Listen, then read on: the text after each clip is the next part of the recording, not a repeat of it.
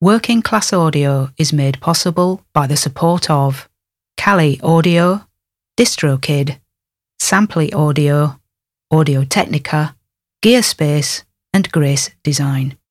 This is the Working Class Audio Podcast, session 298.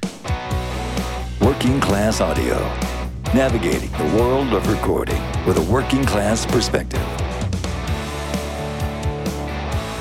Here's your host, Matt Boudreau. Thanks, Chuck. Hey, everybody. Welcome back to the Working Class Audio Podcast. This is session 298 you're listening to. My guest today is Nathan Smith, who's a sound designer who's worked in the world of film and games. His game credits include Star Wars Knights of the Old Republic 2, The Incredibles, Ratchet and Clank Size Matters, 007 Everything or Nothing, and Fight Club, to name a few. And he's also worked on several movies, including The Matrix, We Are Legion, The Story of Hacktivists, The Scorpion King, and a host of many others. Nathan joins me from his home in Texas to talk all about the world of sound and sound design. Very excited to have him coming on. Nathan Smith here on the Working Class Audio Podcast.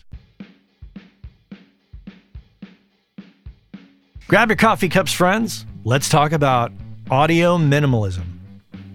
I know a lot of you are rolling your eyes right now that have a lot of gear, and you're like, oh, Boudreau, what are you doing? This is not going to be uh, me ranting about how you got to get rid of all your gear or how having a lot of gear is like some kind of mortal sin. I'm not even going to go there. I don't. I don't believe that.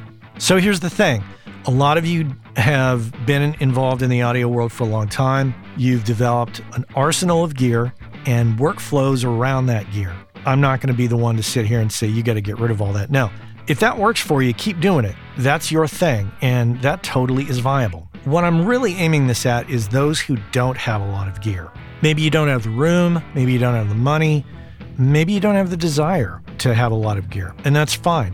What I want to impress upon those that don't have a lot of gear is consider keeping yourself as an audio minimalist, doing more with less. Consider keeping your footprint smaller. If you're a mix engineer and you don't have a lot of gear, your success is not necessarily going to depend upon you going out and spending a ton of money on a used console because you think you got to get out of the box to be successful.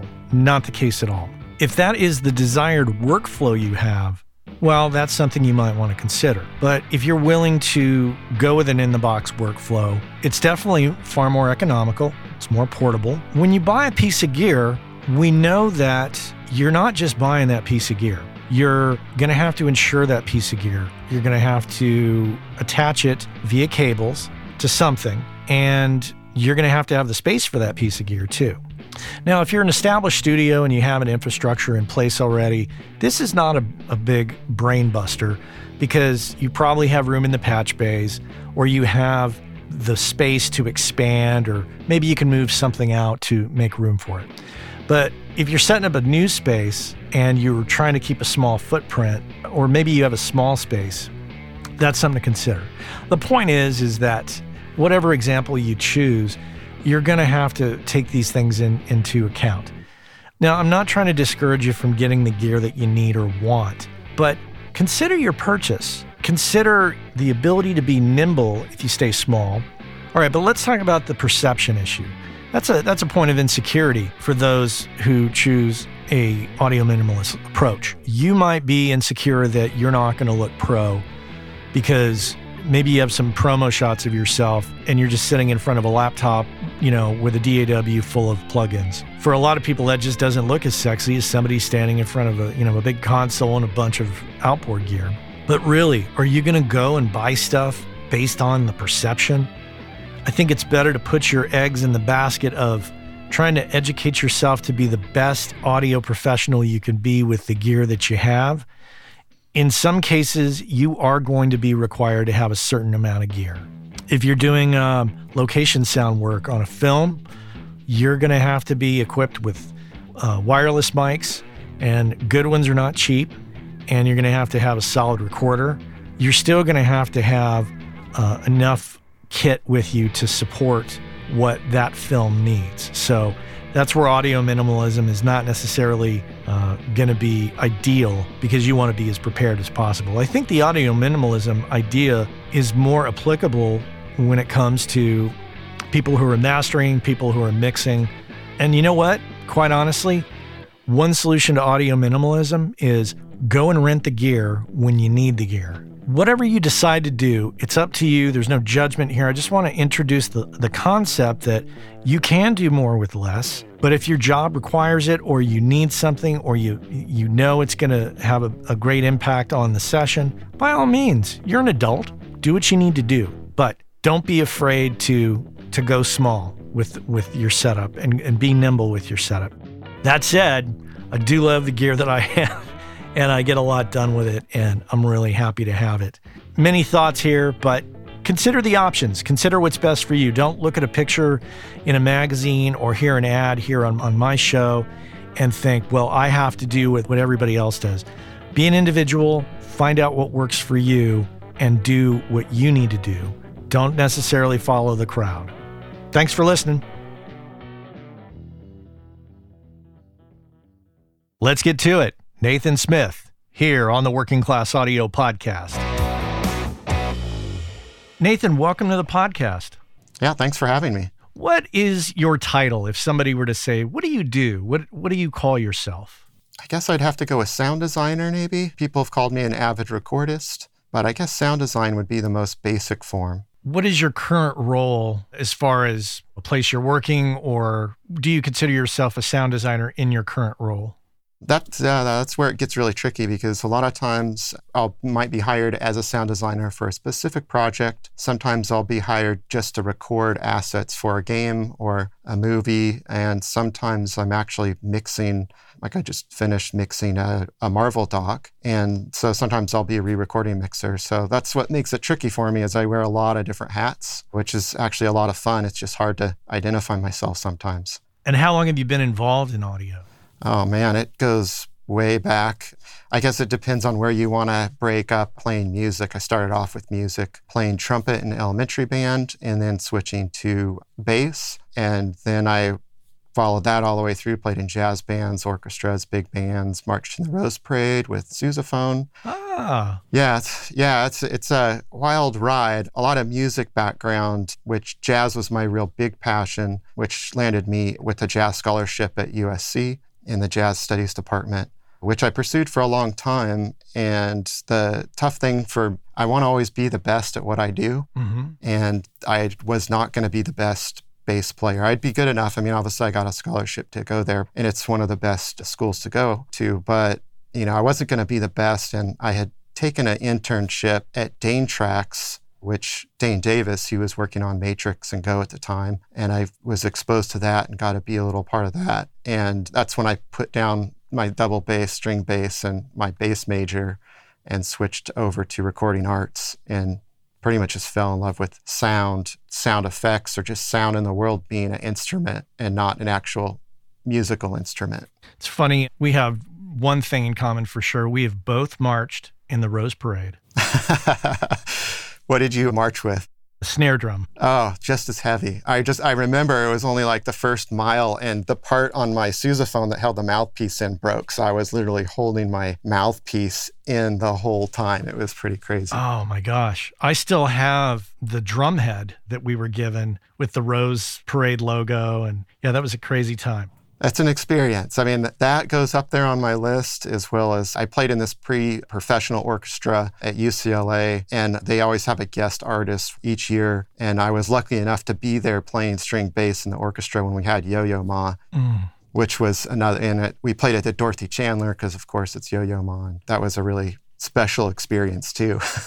Where is it that you grew up? I would say I mostly grew up in Southern California in a little town called Hemet, which is by Sun City or Palm Springs. It's a retirement town and it's a really boring town basically. But they do have, or when I was there, and I don't know, they probably still do have one of the best jazz bands in Southern California. So I was really big into jazz and went to jazz camps up in the mountains in Idyllwild. You know, I was just surrounded by a lot of great opportunities for jazz. They also had a concert band, which I would play in. Not so much an orchestra, I'd have to go out of town to participate in orchestras. But growing up there was really a big influence, I guess, on getting into sound. When did audio or sound in general become important to you and why? I've always loved sound. I guess there's a change from playing music and participating in that sort of thing to, I guess it would have been when I took that internship at Danetracks and was exposed. Coming from a small town in Southern California, I didn't necessarily understand there was such a thing as sound effects or Foley or those sorts of things. Pro Tools, a lot of things were in their infancy. So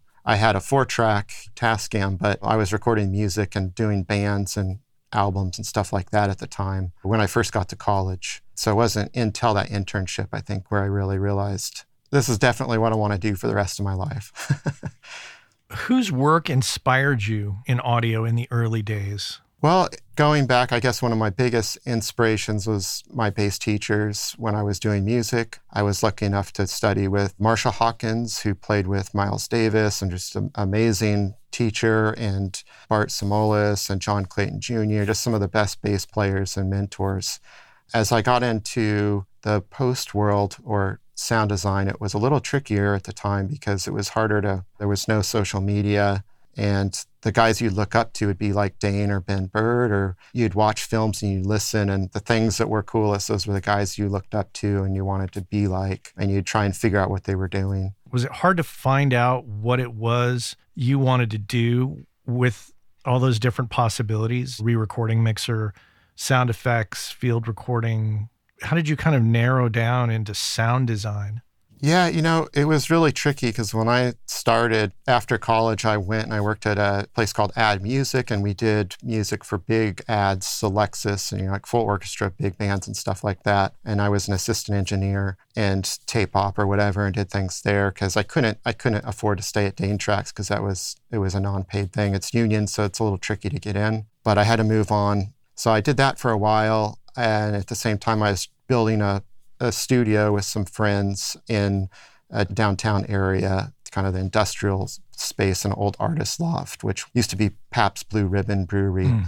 So over a span of five or six years, had ended up building from really just a warehouse space, uh, like about a 3,000 square foot like studio where I could record, do voiceover, record Foley, things like that mix. And during the dot com, I participated in some streaming, radio broadcast streaming, and things like that. But it, ultimately, I ended up doing documentaries and independent things, trying to run my own studio in downtown LA. And I, I had a lot of great things I got to work on a lot of documentaries, a lot of independent films, uh, worked on a really cool animated sci-fi film where I got to record all these actors and actresses, which was really a neat experience having anyone from Danny Glover, Dennis Quaid, or just like these animation films, they just have these huge, massive casts of people. So it's kind of neat to have the opportunity to do that. One thing doing the studios, if I back up for a second, in post production in Hollywood, I found in my experience anyways that it's very specific so there's a foley artist and they really know foley and there's a mixer and they really know mixing and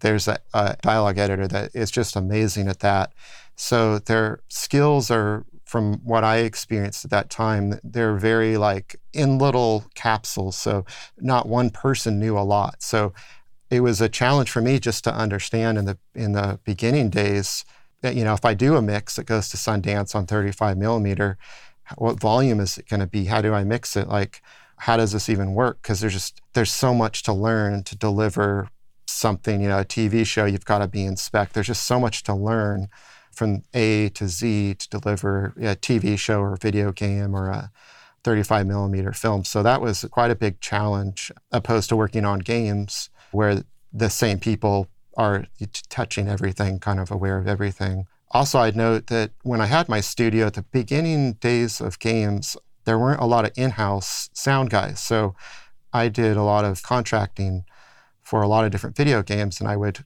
I would go to their studio and interface with them, but there really wasn't a full time audio person at every studio where like there is nowadays. So I had done a lot of games, but uh, not actually with the developer in at the studio in my early days. Are people discouraged in the world of film from participating in all the different audio roles? Are they more driven to stay in their lane? I think it's just more specialized and it's so competitive that you can't do more than one thing often and compete The same way in the early days of games, you would see people that would say they're a sound designer and a composer. That doesn't exist too much anymore because there's composers that are better than somebody that can be both. Similar when I went to USC to study bass, I could play in a jazz band and I could play in an orchestra, which was a great value. Yeah, like I, I had been offered a, an amazing scholarship to a smaller college because I was kind of the value of two people for their for their music program. But when I went to USC, there was one guy that could play jazz really, really good, and he just did that, and one guy who could play an orchestra. And there's just no way one person can do as good at a high level in two different areas. Most often, I mean, there's always exceptions, but for the most part, I think that's why Hollywood is really specific. A lot of people can do a lot of different things. I'm not saying a Foley artist can't mix a film and they can't do effects, but there's definitely like a specialization where people tend to stay in one area most often, from what I experience, anyways.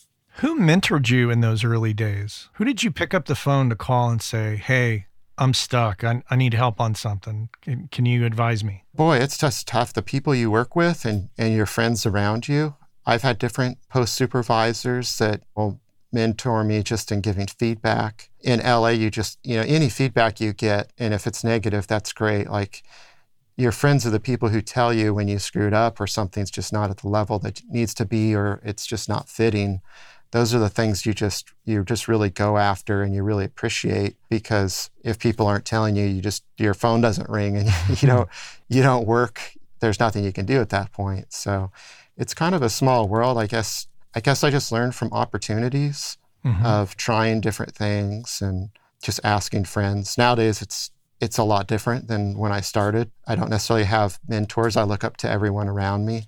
I'm just who I am. I don't, I'm not trying to be like anyone else necessarily. I just like to learn and I'm inspired by people around me that do other things. Do you have a preference when it comes to working in film or working on games or what thing do you enjoy the most? That's a tough question because I really like learning and I like storytelling and I just like experiencing things. So, like the documentary work that I do, that I help people with, there's really an really important stories and really valuable stories, whether they're like I got to work on The King of Kong and a Fistful of Quarters, which was really more like a popcorn fun documentary about video games. And I've worked on genocide documentaries that are just as valuable, that tell stories that are just really, really deep. But they're all really good stories that need to be told and are really important just for history and just for education. I've done documentaries on Anonymous and anything from computer hacking to you name it, like this, the Marvel doc I just did. It's a, it's a great doc. It's about Marvel, which is great, but it's also about diversity, which if I can help tell that story, it's really important. Whereas uh, when I work on a video game, I love puzzles, I love challenges, and I love problem solving. So often in video games, it's I really get a lot of enjoyment about problem solving and trying to figure out how to make sound work efficiently and effectively because there's just so much going on. And then I could just have a challenge like if somebody hires me to record something for a video game or something like that and they ask me to do a mic technique that I've never done before. It's just a, it's a neat challenge and a great learning experience. So it's really tough. I I can't say I have a specific favorite, but I guess you could say that for like I don't know that I, sometimes I'll be known for recording a certain thing and then I record something else I guess you could say I jump around and I do different things. But a, I guess it's a part of a learning experience and mm-hmm. a new challenge every day. If I can learn one thing every day or accomplish one little thing every day, it adds up and I feel like I'm making progress and I'm happy that way. I want to talk to you about some business things for a bit. How do you determine what you charge? Yeah, that's really difficult. It's very competitive as far as just trying to make a living in the sound world. I feel really privileged that I can pay my bills and whatnot. I don't make a ton of money. You get what you can. It depends. Like on a documentary, I'll have a documentary where somebody comes to me and they say they have very little money and it's really not fair money to me, but it's a great story. I have a relationship with that client and I know they'll come back. And hopefully, when they come back, they'll have a little bit more money that's a little bit more fair. I guess what I have done as I've gotten more mature is I just don't have a rate. Like, say, for a documentary, somebody comes to me and they say they have a couple thousand dollars. If I have the time to help them, I'll give, the, my goal is to give them the best value of $2,000 I could possibly give them. It doesn't mean that I can give them the value of a documentary that's going to go to 35 millimeter and play worldwide. It just isn't going to be able to be that level. So I try to be honest with them on what I hope to deliver, and then I try to give them the the best value that they could ever spend and that's kind of how I approach something. When I try and do a bid there's a going rate there's certain going rates for video game stuff if you're getting paid by the hour or recording sound effects. It's it's pretty standard as far as typical union scale. You just kind of go by that. How do you get work and consequently how do, how do you promote yourself? That's a good question. It's I don't do a lot of promotion actually. I have a great network of people that I work with, and people will know me. Obviously, there's a social network, Slack channels. My YouTube channel, I enjoy doing that stuff, but I've also noticed that it it's a place to give back, but it's also a place where, where people will see me doing things, and it might remind them, oh, hey, there's that guy. Remember him? Maybe I could call him for some help for something. But it's pretty much just, I guess, I just get work from a network of people that I know. Most like all of the work I'm doing right now is just by word of mouth. Mm-hmm. How do you handle slowdowns in work? Recently, I had been working for full time game companies as a full time employee for about probably six years until this last year. So it's a new experience for me. I'm trying to prepare myself. The, the general idea, I guess, is to have a couple months of savings to build that up so you can prepare for slow times. Mm-hmm. But I think it's like any audio job, there's always risk, or even any full time job, nothing's really permanent. So it's tough. I'm always trying to record, I'm always trying to do extra things to help Pat if, in case there's a problem of no work. If you have a day off, are those the times that you actively jump on creating YouTube videos?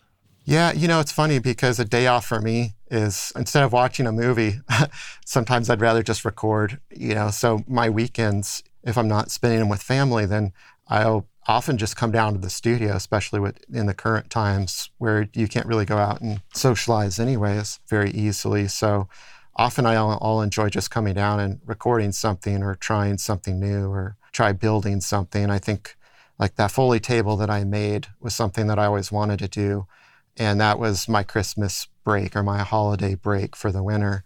I'll put a link to Nathan's YouTube channel so you can check out this Foley table he's talking about. And I just want to also say that your channel is really fun to watch. I enjoy it immensely. I've watched several of the videos, especially yesterday. I think I binged just a bunch of them and uh, Thank you. found them incredibly informative for my background is primarily music and I consider myself a field recording hobbyist. So to watch that, I learn a great deal.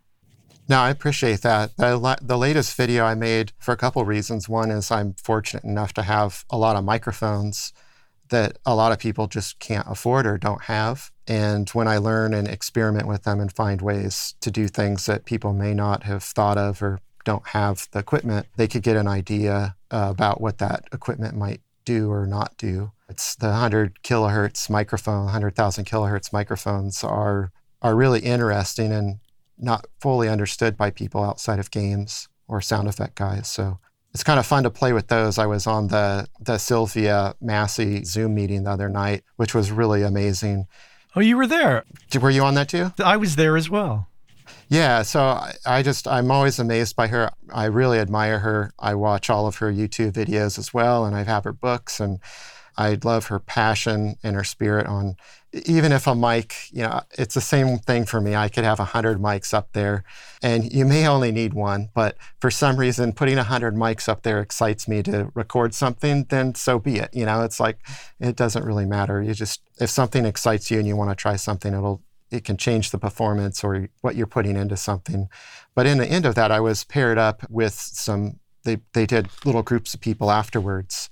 And there were some people that weren't in sound effects, some younger people, and they were asking me about why would you record at 192 if you can't hear up there? And I was trying to let people watch that video and come to their own conclusion that, oh, yeah, I can see when you slow something down, all those frequencies that were up there come down into what would have been just your regular sample rate area. So I was trying to keep the video really simple and let people kind of draw their own conclusion and not go into too much detail on what designer might do. You know, it's funny. I, I actually I bailed before the breakout groups on Sylvia's call happened. I just wanted to see the mics that that she was showing off. Which for the listener, if you could find it on YouTube, I think it, it may be reposted by AES. But Sylvia essentially showed off the collection of mics she recently purchased, and it's an incredible collection. But wanted to kind of zero in on the discussion with you about the the 192 thing. We don't typically go into too much technique or gear talk on this show. But I think this is an important thing to to talk about, and it's something that I, as a music person, getting into field recording, discovered in the discovery process of oh, how do how do people in this world operate? And that's when I discovered the Sanken mics that you know can record up to 100k. And I started to ask the same question: Why on earth are these people recording at 192, knowing that in the music world it's like most people record at 40, 48 or 96 generally, or maybe even 44, but 192 is somewhat not normal. So I started to ask the question and saw the mics and understood then, oh, you record like that. And then when you pitch it down for sound effects creation, you get all that clarity with it. And it was just, I, I think my head exploded when I discovered that. One of the neat things about those sort of microphones is you experience and learn what makes frequencies up there because not everything has those frequencies. So it would be kind of, if I'm going to record room tone 192, I don't know that there's going to be much value up there.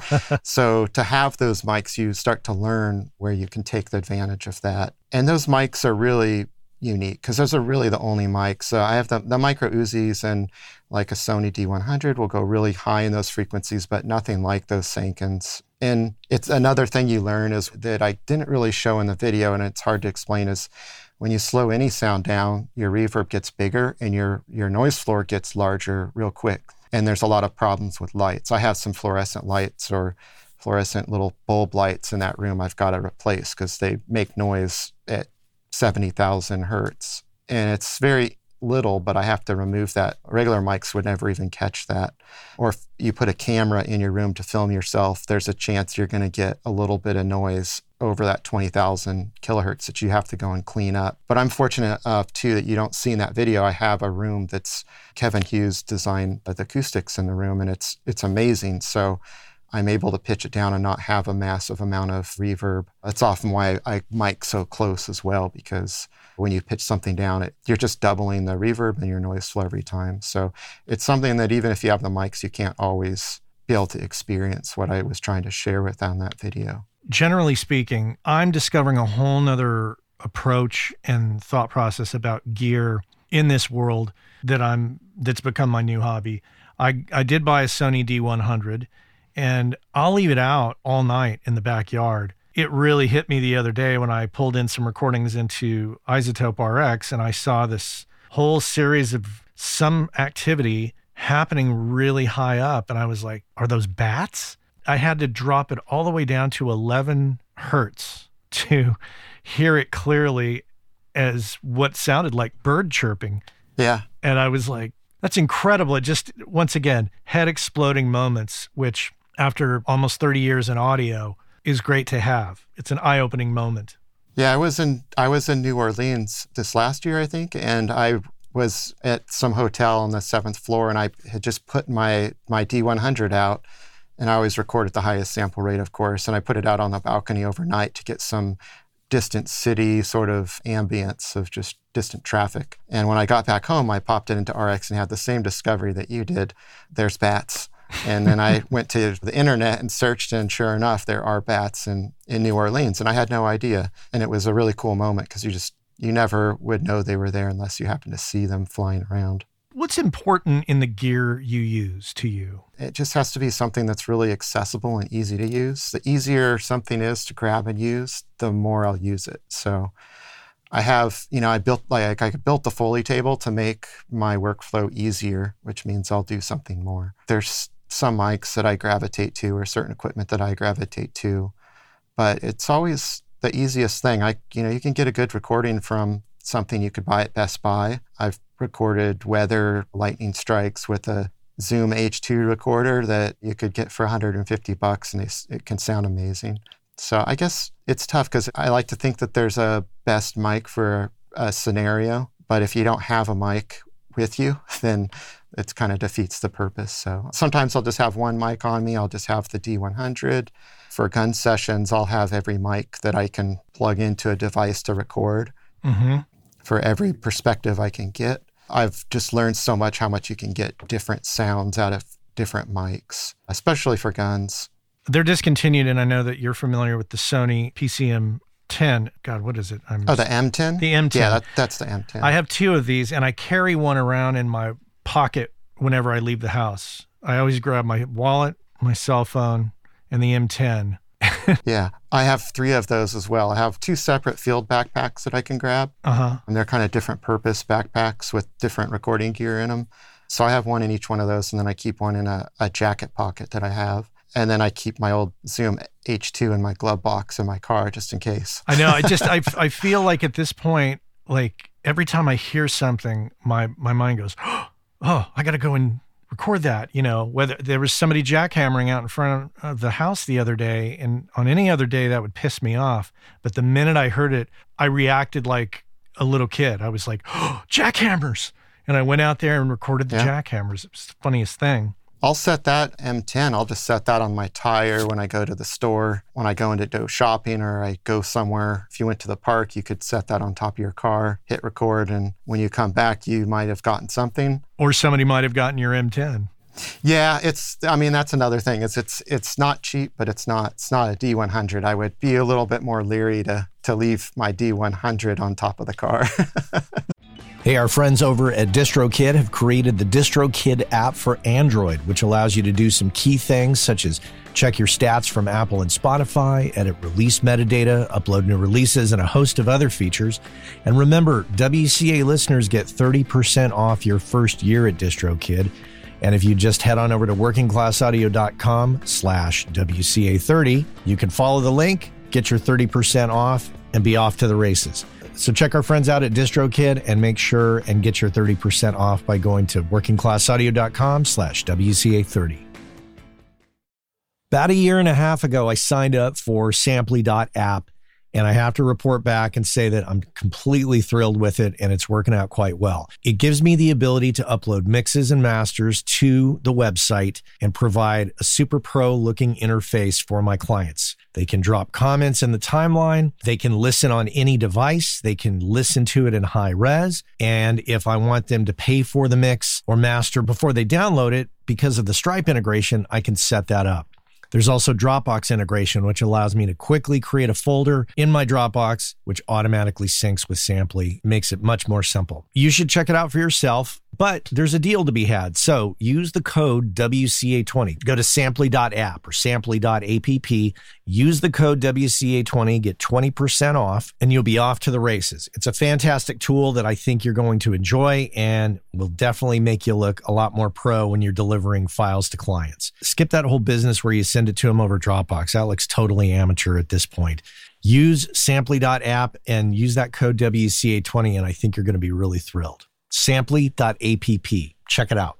What makes you decide to buy a piece of gear? Is it a job? Is it a feature? Like, why buy certain pieces of gear? I guess a lot of times it's to make my job easier. Sometimes it would be from, like, I recently bought some binaural things for a job that I was just trying to get something better for the client. A lot of times it's just experimentation. Sometimes it's just I see other people like on social media that will have something and I'll try it. I think like the 100 kilohertz mics, I wasn't even aware of until somebody else had shared what they do. So a lot of it's just ex- experimental and just trying different things out. I have a lot of field recording mics. I don't have as many like musical instrument microphones that a music studio might have. Do you have to exercise restraint when it comes to buying gear and going overboard financially? I do. I've slowly, I'm almost to a point where I have most of the things off my wish list.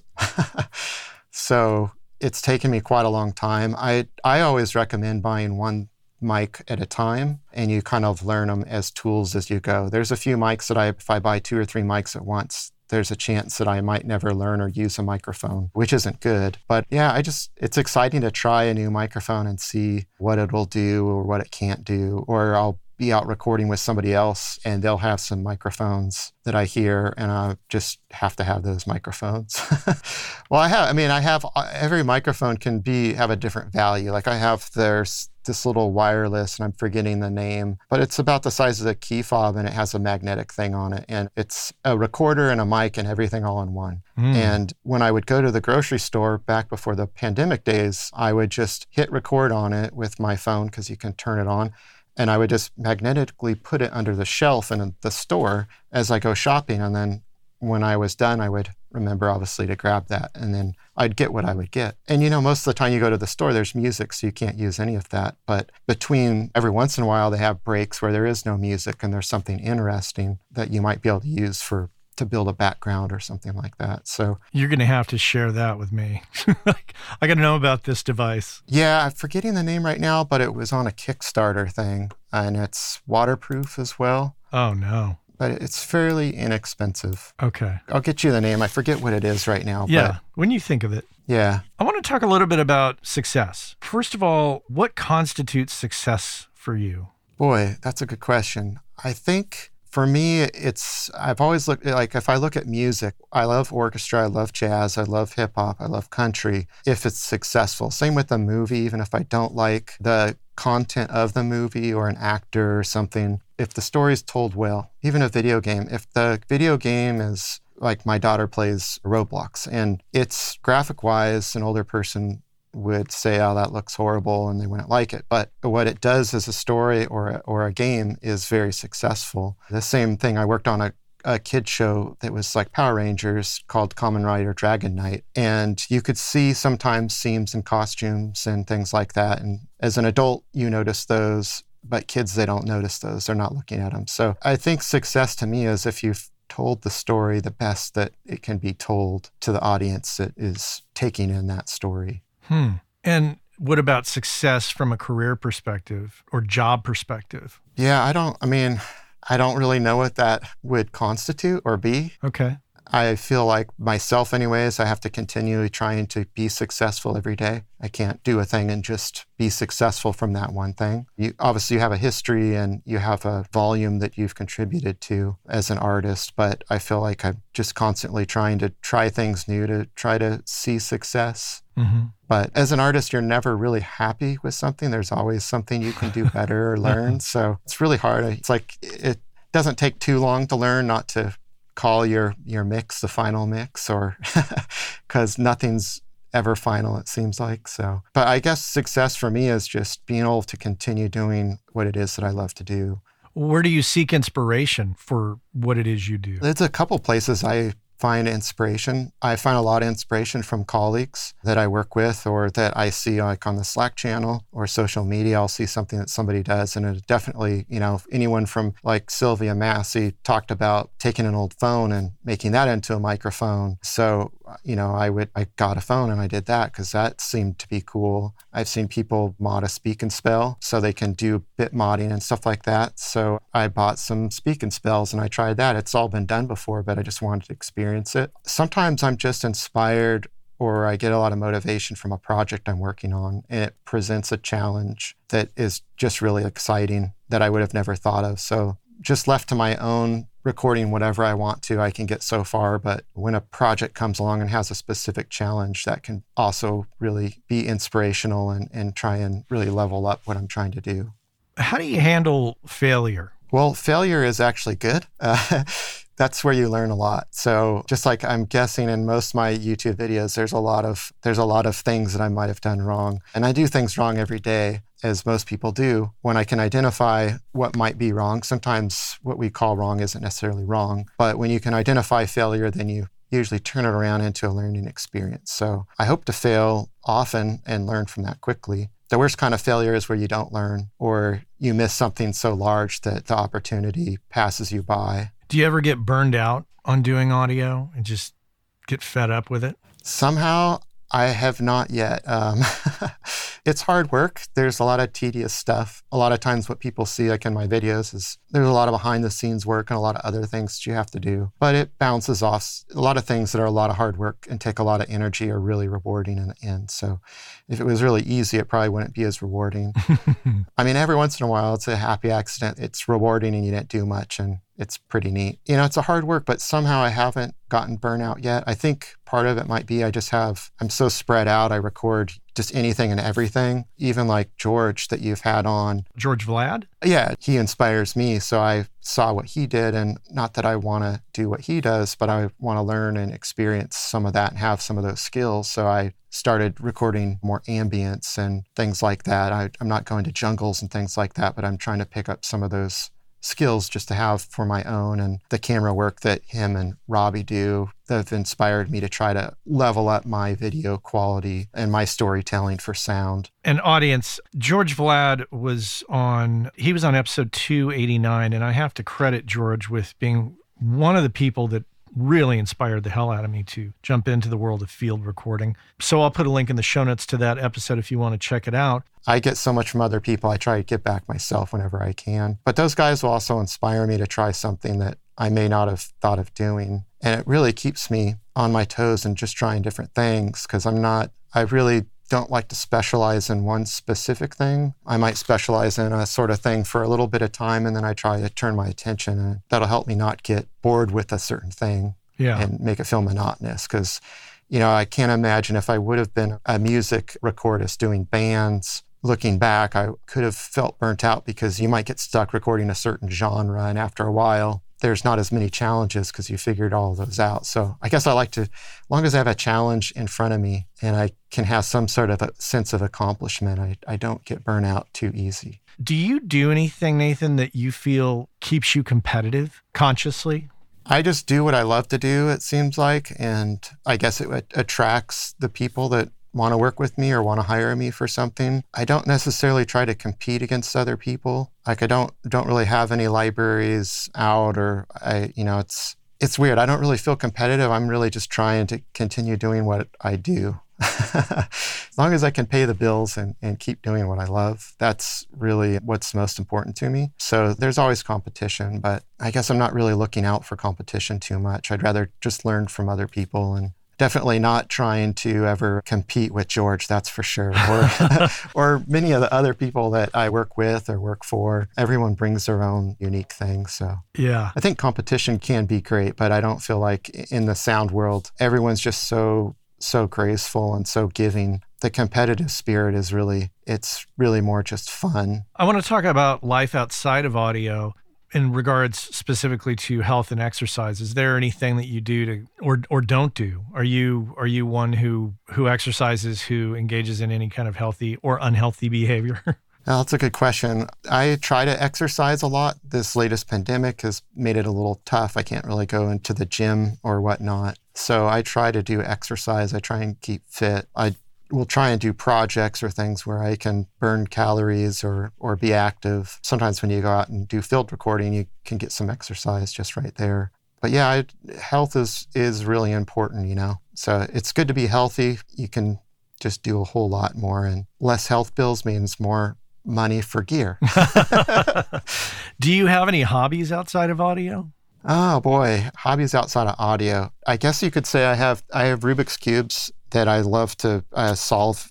I have the seven by seven and a bunch of different Rubik's cubes that I solve probably three or four times a day. I just have to be doing something all the time. So if my computer's processing, I can just be doing something. It's really hard for me to sit still. I have a learning disability that I luckily discovered when I was in elementary, thankfully to my mom, who's one of my biggest mentors as well. And she's an occupational therapist. So I was really fortunate that my mom was able to help identify that I was different and that I could get the help that I needed. Like I went to USC on special exception. I didn't have the grades when I submitted. I got turned down to USC and then went ahead and I didn't know that you could submit as uh, having a learning disability and get a second chance. And I did that and I was able to get in and I was able to graduate in four years, which was one of the most difficult things I could have probably ever put myself into doing because it's just really not the sort of system or the way that works well with with my brain. So anyways, I you could say I have ADD or whatever, attention, but I guess I think a lot differently than most people. It's really just a difference. I'm not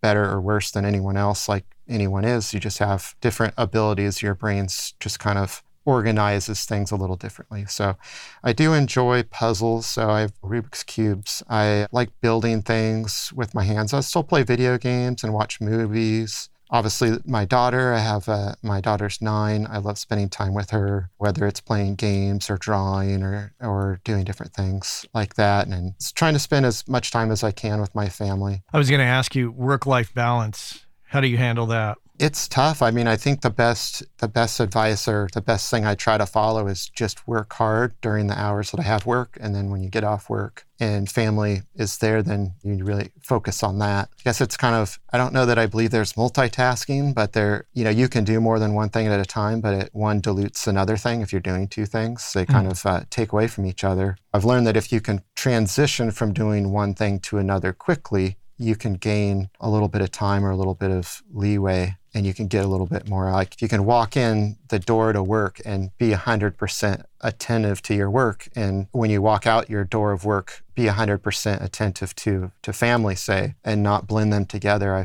feel like that's been a, a help to me to be successful or to, to try to i don't want to say more productive but just be able to have more focus. What is your financial advice to others in the world of audio well, there's the advice that I can give, but the advice that I don't always take. So when you buy gear, I think the most important thing is gear should pay for itself. You shouldn't be buying gear that no one's paying for. Now, this is difficult because a lot of times you have to learn some gear to make money from the gear. So there's there's some inherent risk involved there. I've bought gear that I probably ended up paying for myself in the past and it's a loss. And that's no one's paying for that. It, it's not a good deal. There's been situations where I buy a lot of microphones that I don't have a job for specifically, but I've done it at a risk in hopes that I would get work to pay for those and be able to break even so I'm not paying for them out of my own pocket. So both cases have happened, but in general, I, I always try and advise myself or others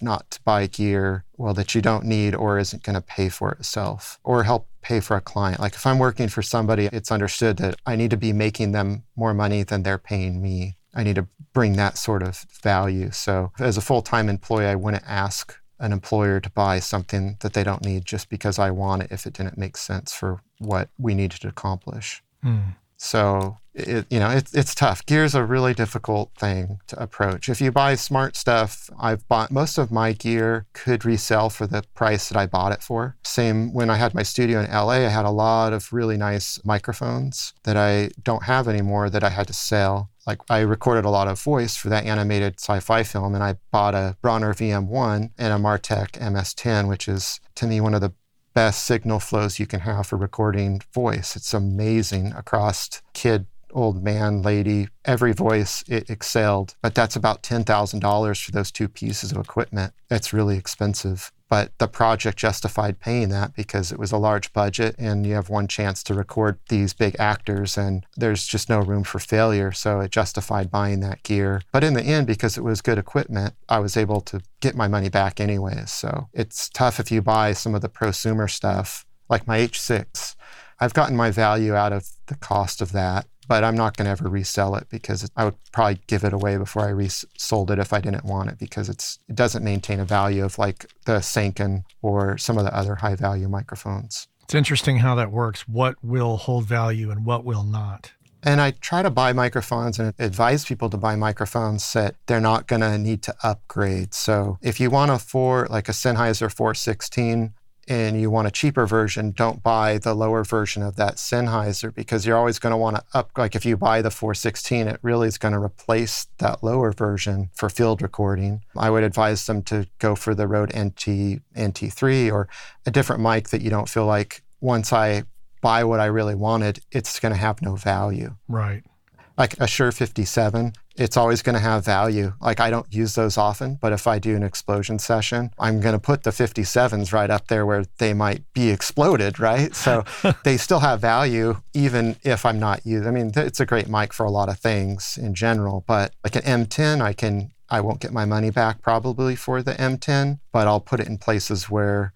well, I'll get my I'll get my money back in what I record with it most likely, but I won't be able to sell it for what I purchased it for. But again, it's a piece of gear I'll leave on my tire on top of my car when I go in to go do some shopping or at the park, and I don't have to anxiously worry about somebody stealing it and the result, you know, the financial hit to that. So Are you a saver or a spender? I guess probably a spender. I'm more of a futurist or risk taker, I guess. I try to look forward to opportunity, and that's, I guess, inherent in taking risks. I wish I was a better saver. I'm getting better at that as I get older, I guess. Uh-huh. Do you actively save for retirement? Well, I mean, it's it's difficult. I was, but when the full-time position that I had went uh, went out of business, it was a huge surprise. So I lost most of my savings in that with the pandemic and just so many things changing. Um, it's tough. So I'm actively working on rebuilding my savings. Yeah.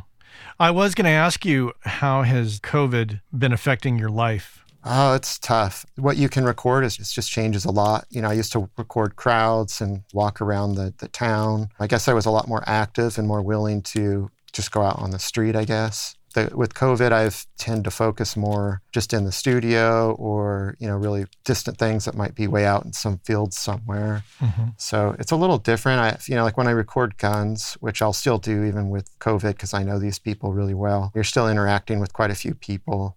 So it would bring up your chances. It's like a, when I brought a chicken into the studio to record. That's not my chicken. That's somebody else's chicken. And so That's not my that, chicken. You, so I mean, to get those opportunities, you have to interface with a lot of people. And so with COVID, you're, it seems like I'm losing opportunity of interacting with people that say, "Oh, I have this or I have that. Are you interested in recording it?" Because when you start asking people, that's the most amazing thing about sound effects recording is you don't know how many things are right around you that you don't know about that you could have access for too if people knew that you do what you do. So my videos obviously help people understand that and they'll it helps it. So sometimes somebody might come to me and say oh i have a chicken or i have i have a bunch of guns. Next time you do guns let me know. I'll bring some guns out. Or my neighbor has a helicopter and if you need a helicopter to record, let me know. It's like, you know, one company I was working at, the receptionist had seen my videos, and her dad is a retired pilot and has a house on an airport that you actually have a hangar on your house, like as a garage. Hmm. And it's out here in Texas. So there's these basically private airstrips and there's houses on them with hangars. So airplane enthusiasts will actually have houses with an airplane hangar that they can just literally fly right from their house just straight up into the air. And she told me about that. And she said he doesn't have airplanes, but it's got this, this really cool hangar door, the airplane door bifold thing. And CNC machines and all kinds of stuff. And of course, we were down there recording that stuff right away. It's it's just neat. Like the same person did meditation, so they had singing bowls and glass singing bowls, just all kinds of things that you can record. So I feel like the socializing with people and communicating really brings or going out in the and seeing things like the local parade last year. I saw this fire truck that had the coolest sounding engine, really old fire truck. And with COVID, it's a lot harder for me to walk down the street and find the person who owns that fire truck so I can try to record that sometime. I want to ask you about that specifically. There's two parts of this question. First, how do you go about interacting with people, COVID or no COVID? If you want to record something like the hangar door on somebody's airplane hangar on their property, how do you go about doing that? I mean, do you just say, hey, I do sound effects. Can I come record your hangar door? Pretty much. Or I mean, in that case, the the lady who who brought me that opportunity, she had seen my videos and said, "Oh, hey, I've got some sounds. If you're interested, I could ask and see if." And people usually will get excited and they might want to be part of it, or they just like to give back. It's amazing how many people will will have a car or a gun or a, a thing and be fascinated with it and be willing to to help out. I mean, a lot of mics, you know, when I record guns or explosions or anything like that, there's always more than more than enough people that want to go help or be part of that. What part of Texas are you in? I'm in, I guess, close to Dallas. Or Frisco is. I'm actually in McKinney, which is next to Frisco, which is close to Dallas. Okay. You know, I'm still like the place I record guns, it's great. When I was in California, there's no way I would have this opportunity. So I try to gravitate towards opportunities that are in front of me. I find as a sound designer if I decide what I want to record when I go out or I try to do something really specific, it's harder than just going with the flow or what's in front of you. So I was lucky enough to meet a farmer out here. It's about 20 minutes away from where I'm at that has 20 acres. And a friend of mine had lived out there and there was a goat stuck in the fence and they stopped to help get the goat stuck out of the fence, which in turn was this farmer. And they got the goat out and the farmer had gotten home and came out and they got to talking and they had mentioned that, that he had a friend that wanted to record some guns and explosions. And before he even left, they were shooting tannerite off their porch and just developed into a good friend. Now I can basically record guns and explosions anytime. Just have to make sure to not let the cows out. It's uh, it's pretty amazing, you know. And he likes to be part of it. I always try his family if they're around and they want to be part of the. You know, sometimes I'll record exotic guns like a 50 caliber or, or a suppressed gun, which are pretty rare. So I try to make sure that he can be part of that, so he can experience what it is too. Because a, a, lot of recording it goes farther, even with like George. I, I can listen to his recordings and they're they're amazing. But I know he'll have something that I'll never have, which is that experience of being there. I'm not necessarily a gun owner. I own some starter pistols for recording impulse responses, but I don't own any other real like lethal guns. And I didn't really even shoot guns before I recorded guns. So I've learned a lot about them and the, experiencing shooting a fully semi auto gun, besides getting the sound, remembering the feeling and the heat from the barrel and the muzzle rise and all those things are really valuable to me if I'm doing guns for a game and I'm trying to convey that extra sense of emotion or experience into the sound. You can try and do that with a recording, but you can only get, you know, so far to where the experience will really help tell that story. Like a a suppressed gun, if you shoot a fully auto suppressed gun, that suppressor is going to be so hot if you put it on a plastic table, it'll melt a hole through it. So you can't hear that, but I can explain that to a game developer or add a sizzle sound to the suppressor on a gun in a game if it's been shot a lot. I can add a sizzle sound. It's not realistic, but it's going to convey what I got to experience. So a lot of nuance just in in sound effects collection in general and field recording, but when you can go and experience that, you can relay that to the developer or whoever's doing the, the project. Yeah. Well, it's like George would be able to tell you what those birds are communicating. I can enjoy his recordings. It sounds like those birds are laughing at a joke in that morning dawn, and I love it. I don't know if they're laughing or how they're communicating, but he'll always have something from that experience. So that's a great thing about recording. I learn if I record a car, I learn about how the car is made and you have to know where to place your mics and all of that stuff. But every time you record something, you typically learn something about whatever it is you're recording, which is just, it's just awesome, you know? The other part of my question had to do with how do you organize your thoughts about what perspectives to record? Because one thing that I'm encountering now is I'll come across something, I'll want to capture it, but then I'll I'll get lost sometimes in, oh, but maybe I should use these mics and these mics or these mics to record a number of different perspectives, which your video on the typewriter and the roller coaster highlights, which I'll include in, in the show notes. So, how do you make the decision about the perspective? It's really tricky. I mean, for games, because I work in games, I can approach something way different than I would for a movie. In a movie, you just need one car crash sound or one bullet impact into a hood. In games, you need to random randomize five versions, four or five versions of everything pretty much. And you know you're going to pitch them and so i guess i think of things a lot differently for different types of sounds that i might record. For a character running around in the game you have to isolate the footsteps separate from the, the cloth that they're wearing separate from the bag or the gun that's that's shaking. So i guess a lot of times i'll think of the perspective for what i what i'm trying to accomplish. Yeah. For the typewriter, I knew I wanted to tell a story or try and demonstrate a value of doing multi mic because a lot of libraries you buy, they'll have a stereo master track. And for the last four years, I my library consists of all raw microphones. I recently started doing a mixed down stereo track as well, just so you can easily grab it and use it for something like a film or a or commercial library. But I wanted to demonstrate the value of having multiple microphones and maybe keeping those in a library that you would use, which I kind of left up in that video for people to try to experience or think about themselves. Maybe you're going to pitch that down to, to um, to sound like a roller coaster, but you know that, that the low frequency, that that lom, the geo lom, if you pitch that down, you're definitely not going to hear it anymore because it's so low that Yeah. no one's going to have a speaker for that. So having those multi those separated files would allow you to not slow that one down, but slow everything else down or mix and match different performances with different microphones. So I guess it just depends on the gig you're doing and the requirements of that gig. Yeah, it's like so like on a gun a gun shoot is a good example. It's pretty common is if I need to make guns for a game, typically you need a suppressed version. You know, with the suppressor, you need a first person shooter version, a third person shooter version, and then some like like in Borderlands 3, a gun is built of separate parts. So you have need all these different parts and you need different versions of every single part.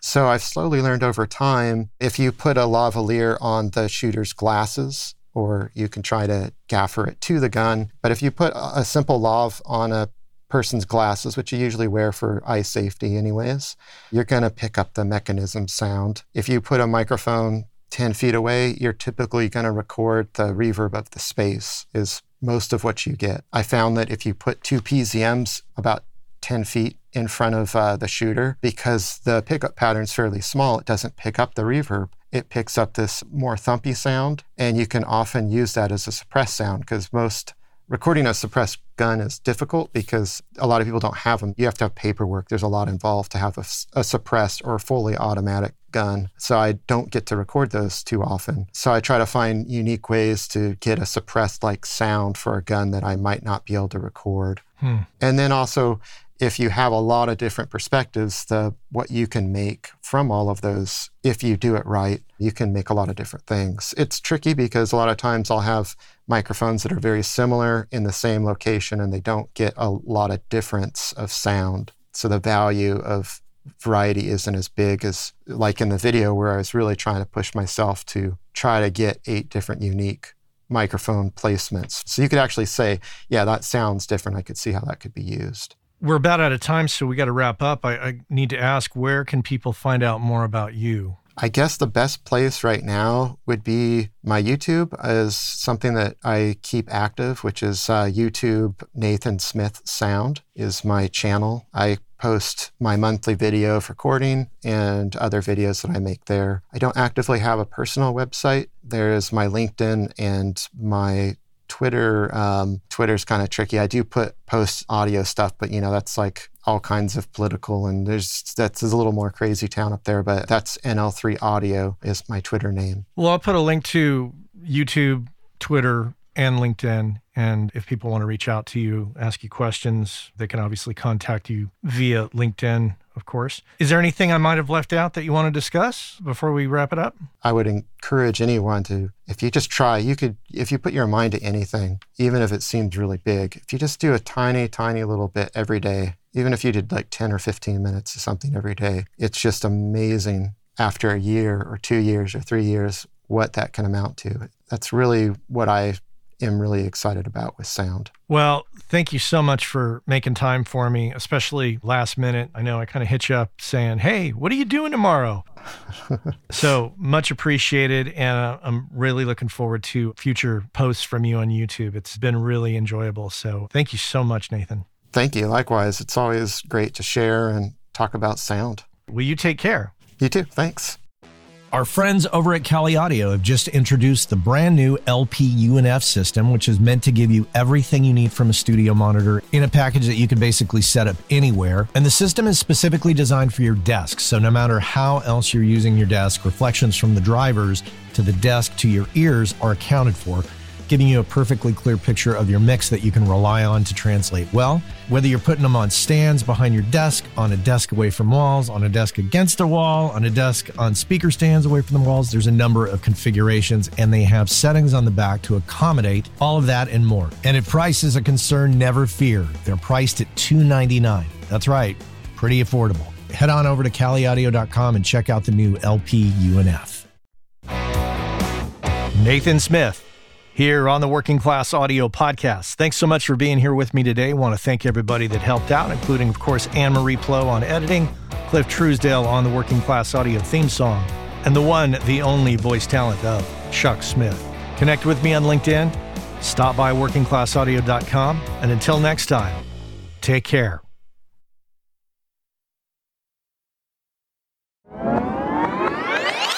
Hey, I know many of you are aware of this, but for those of you that aren't aware, Working Class Audio sponsors the forum over at gearspace.com called Audio Life. And quite simply put, it's a place where audio professionals can go to talk with other audio professionals about things other than audio gear, including life hacks, work life balance, health and hearing loss. You know, if you want to talk with other audio professionals who can identify with what your lifestyle is like and how it relates to things going on in the world outside of audio, this is a great place to go and check out. So head on over to gearspace.com, check out Audio Life, many of the same topics that we discuss here on the show on gearspace.com. So check that out.